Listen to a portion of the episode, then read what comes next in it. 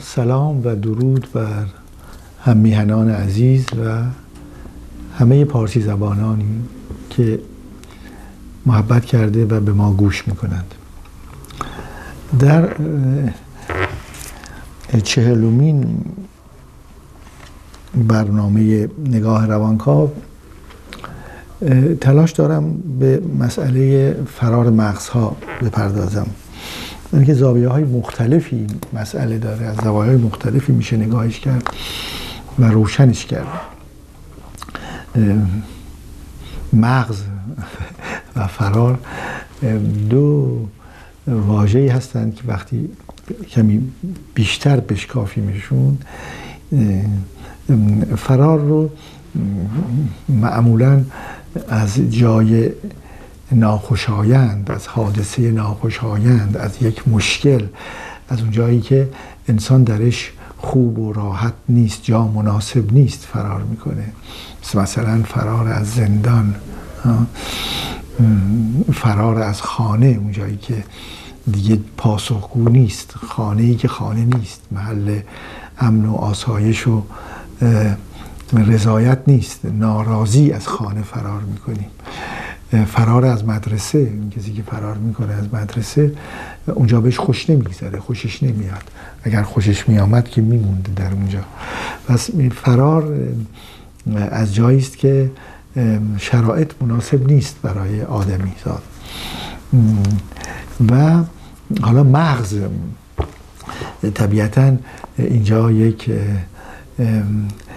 ایجاز به کار برده شده. یعنی به جای مغزهای متفکر هر مغزی که منظور نیست. مغزهای متفکر هست مغزهای ساخته شده هست مغزهای آموخته شده هست مغزهایی هستند که سرند از دیگران به شکلی. وقتی مطرح می‌کنیم فرار مغزها یعنی عمدتا کسانی که در جامعه خودشون درس خوندن به جایی رسیدند به یک شناخت رسیدن به یک دانش رسیدن به یک دانش کاربردی رسیدن و اون رو جامعه در قالب دیپلم تایید کرده و الان به عنوان مغزهای متفکر مغزهای آموخته مغزهای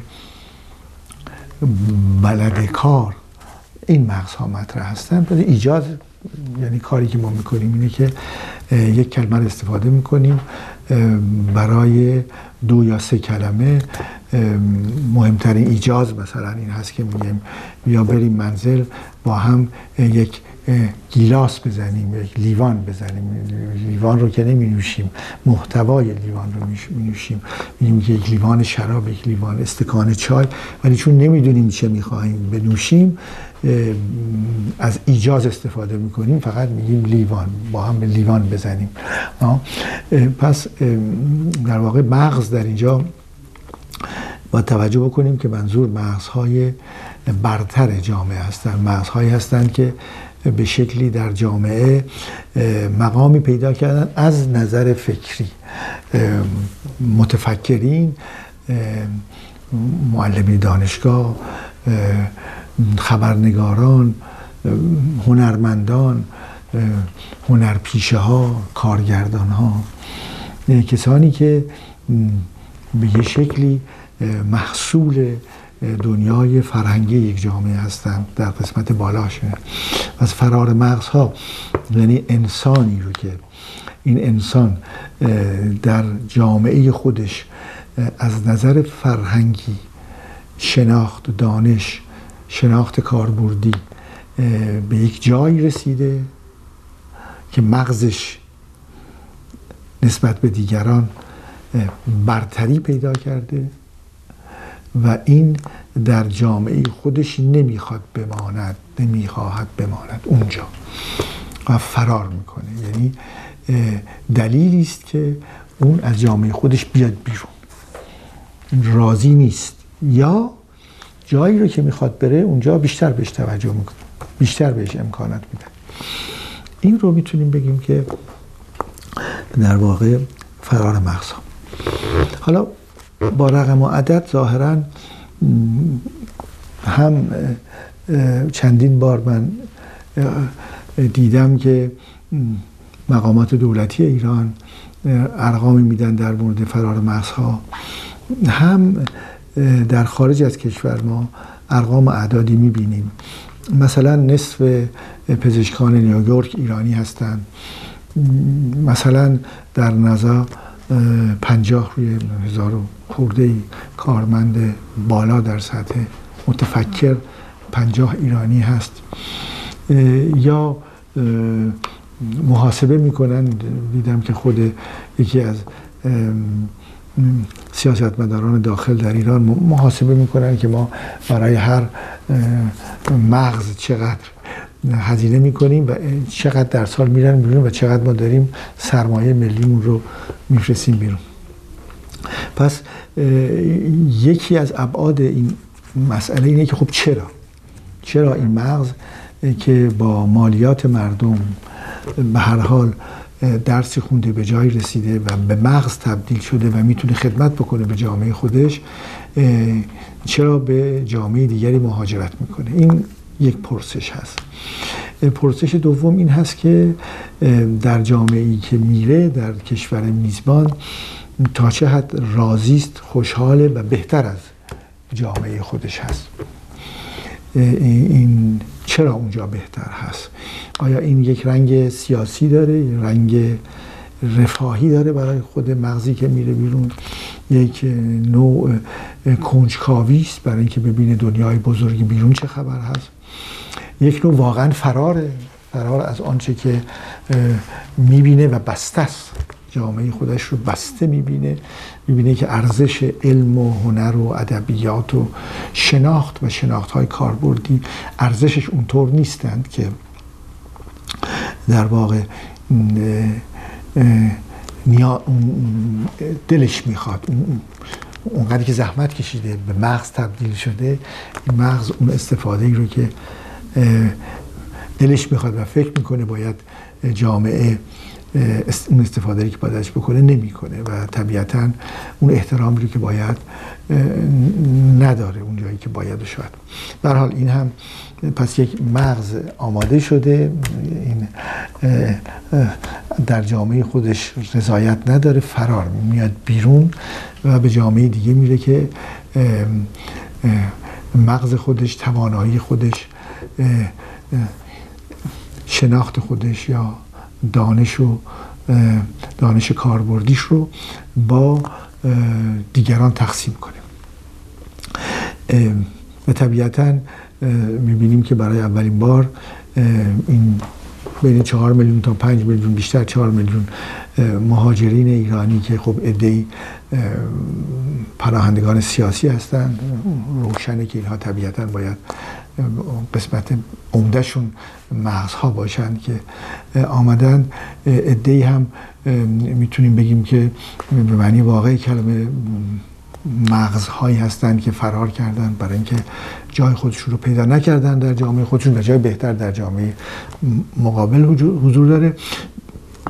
ایده هم هستن که آمدن برای کار و مثلا دو میلیون نفری که روی چهار میلیون دو میلیون نفر مهاجرین فعلا در کشورهای اطراف ایران زندگی می‌کنن و کشورهای جنوب خلیج فارس که اونها عمدتا در سطوح مختلف برای کار آمدن و اونها کمتر میشه گفت که فرار مغز هاست ولی عمدتا میشه گفت که فرار مغز ها به آمریکا و اروپا هم یه مقداری هم اون طرف ژاپن و میشه گفت روسیه من خیلی کم شنیدم ژاپن و آسیای جنوب شرقی به حال و چین رو هم اصلا نشیدم که اخیرا شنیدم که مثلا به کشور عمان هم یک مقدار مهاجرت مغزها صورت گرفته. به حال اینها در کشورهای مختلف یک مورد که هست که اساسا ظاهرا برای جمهوری اسلامی این یک مسئله نیست که بهش بخوان برسن. یعنی بحث میشه سخن گفته میشه افسوس خورده میشه. ولی ریشه یابی این مسئله ریشه یابی به گمان من این آسیب آسیب اجتماعی است این.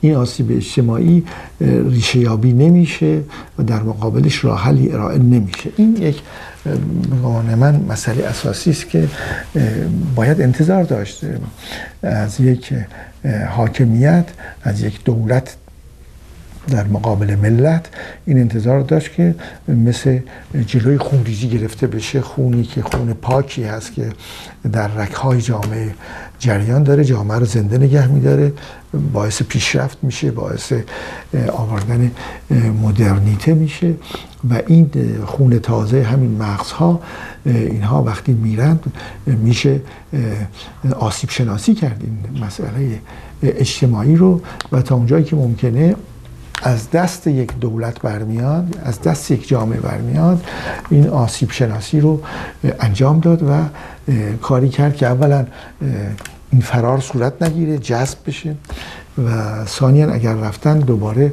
برگردن یا مقداری از سال تعداد ماهایی از سال دو بار سه بار برگردن و البته اون بحث فرار سرمایه ها بحث دیگری است که شاید یک روزی به اون هم بپردازیم.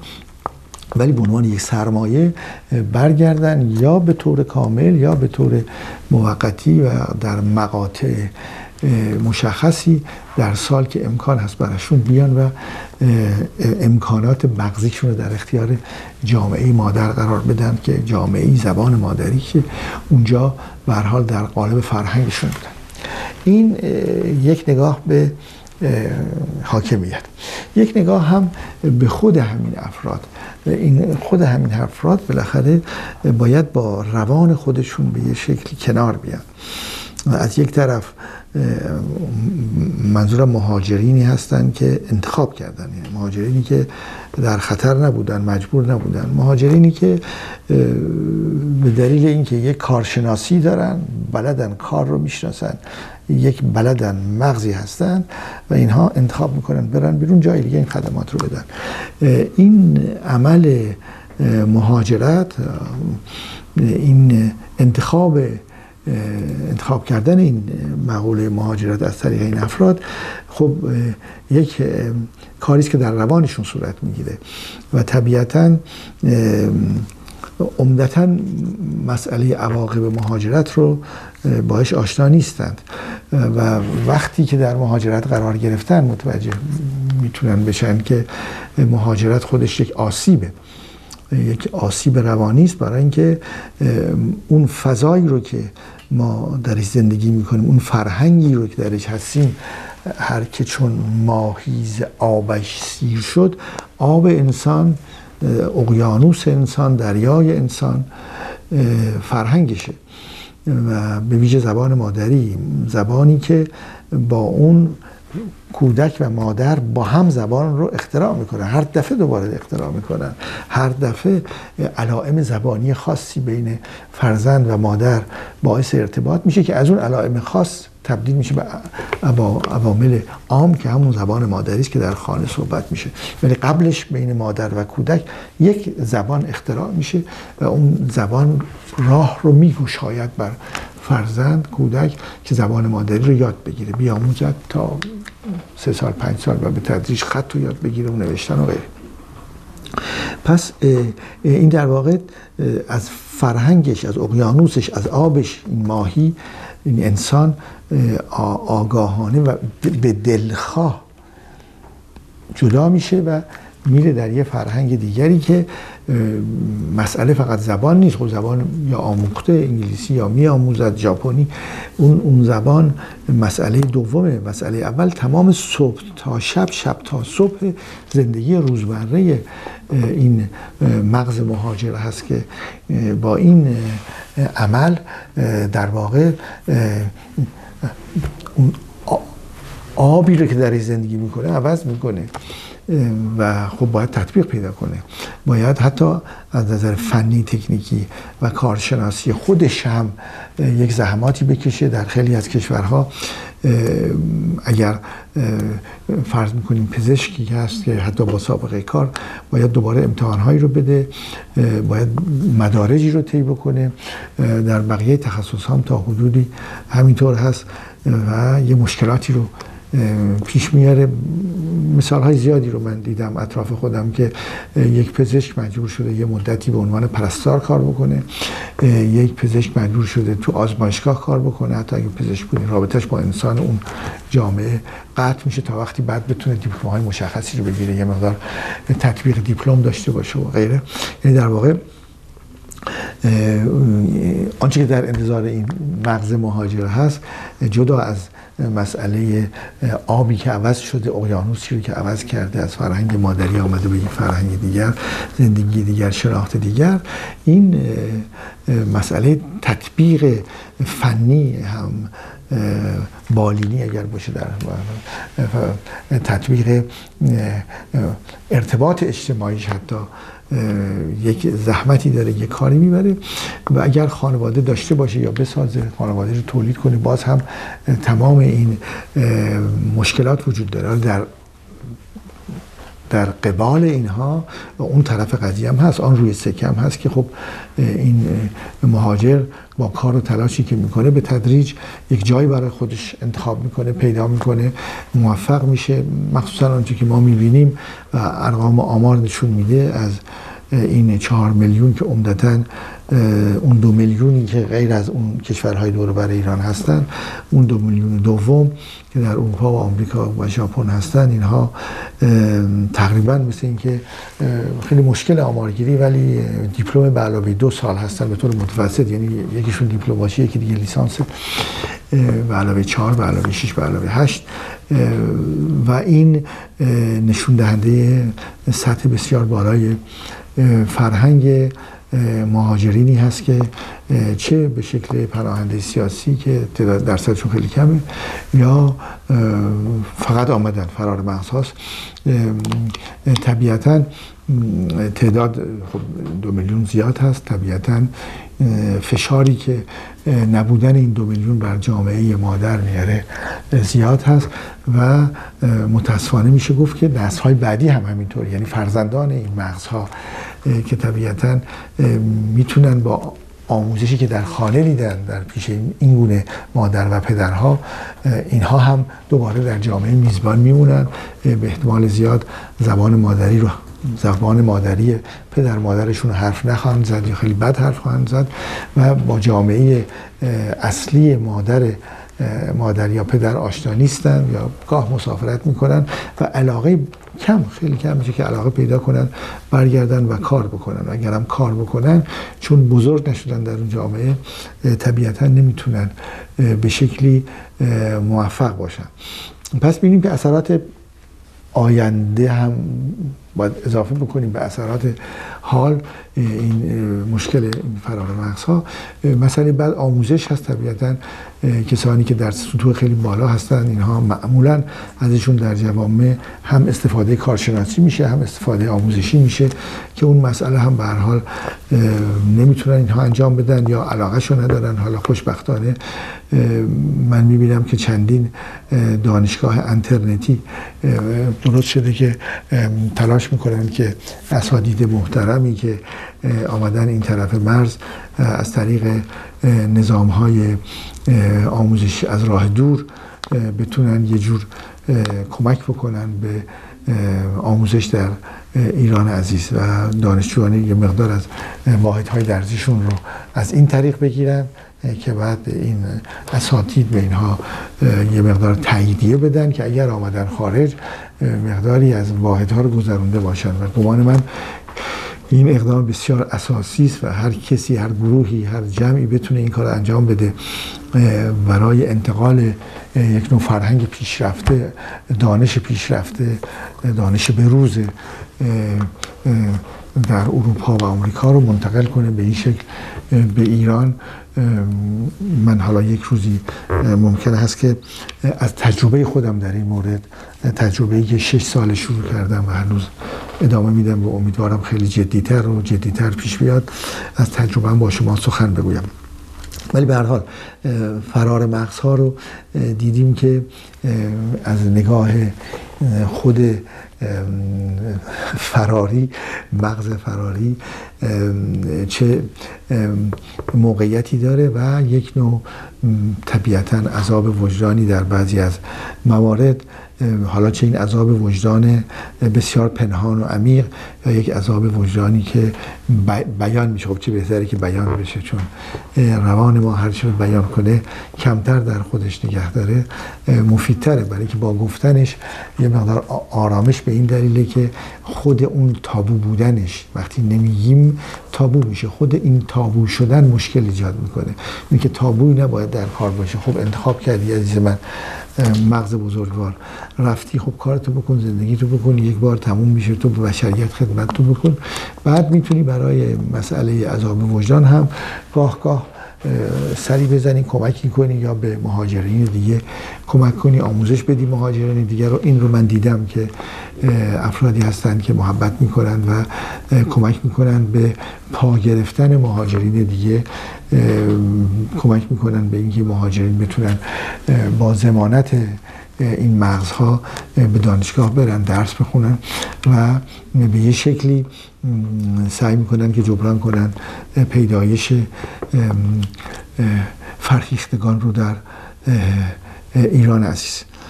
حالا از این دو مسئله رو که من یک مسئله دیده مغز فراری یک مسئله دیده حاکمیت یک دید سومی هم میمونه که اونو می‌تونیم بگیم دید دیگر شهروندان.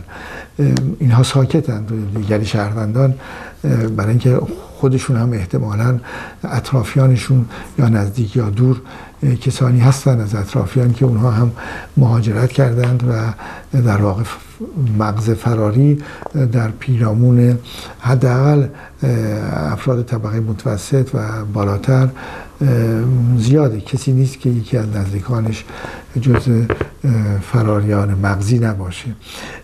طبیعتا یک دودلی پیدا می‌کنه. از یک طرف خب برادرش عروسش نوش پسرموش اینها جزو مغزهای فراری هستن. خب اونها رو دوست داره. خبرم که داره که اونها هم ظاهرا خوشند و زندگی می‌کنن و نمی‌تونه قضاوت کنه که ای کاش اینها اینجا می بودن ولی وقتی که کمی گوش فرا بدیم به یه مقدار محرومین اگر در این مورد بخوان قضاوت کنن طبیعتا اونها یک بار بزرگ گناه رو روی دوش این مغزهای فراری خواهند گذاشت.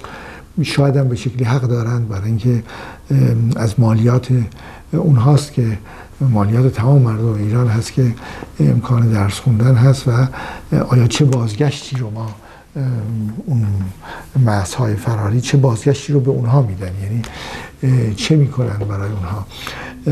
این هست که به گمان من شاید برای آسودگی روان های فراری از این بار گناه و احساس گناهی که هست که مناسبی نیست انسان با بار گناه حرکت کنه یه وزنی روی دوش های خودش می‌ذاره اضافی است شاید بشه گروه رو ساخت به وجود آورد که اینها شروع کنن به خدمات دادن حالا از دور یا از نزدیک و امکان خدمات دادن به مردم رو مستقل از دولت به وجود بیارن.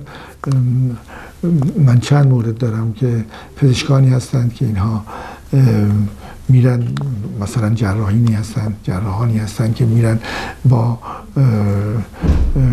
اقدام پزشکی خودشون ده روز یک ماه یا هر شش ماه ده روز با تیمی تیمی خودشون رو می‌برن و هزینه ها رو خودشون میدن در بخش های روستایی یا شهری خدماتی میدن به مردم. به گمان من ما به عنوان مهاجرین غیر از اون مهاجرین اجباری پناهندگان سیاسی مهاجرینی که می‌تونیم برگردیم به ایران عزیز مناسب هست که برای برطرف کردن همین احساس گناه برای برطرف کردن اون نگاه منفی مردم ایران برای برطرف کردن این در واقع اختلافی رو که ایجاد کردیم بین خدمت دادن به مردم خودمون و مردم بقیه کشورها برای حتی برای آشنایی افراد خانوادهمون با مردم ایران فرزندانی داریم همسری داریم که خارجی است و حتی شاید بیشتر برای اینکه خودمونم فرهنگمون بروز بشه شناختمون بروز بشه یک نوع بازگشت یک نوع حتی موقت ترتیباتی میشه داد که ما بازگردیم یا از راه دور کارشناسی خودمون رو در اختیار هموطنان قرار بدیم. شب روز خوشی براتون آرزو می‌کنم.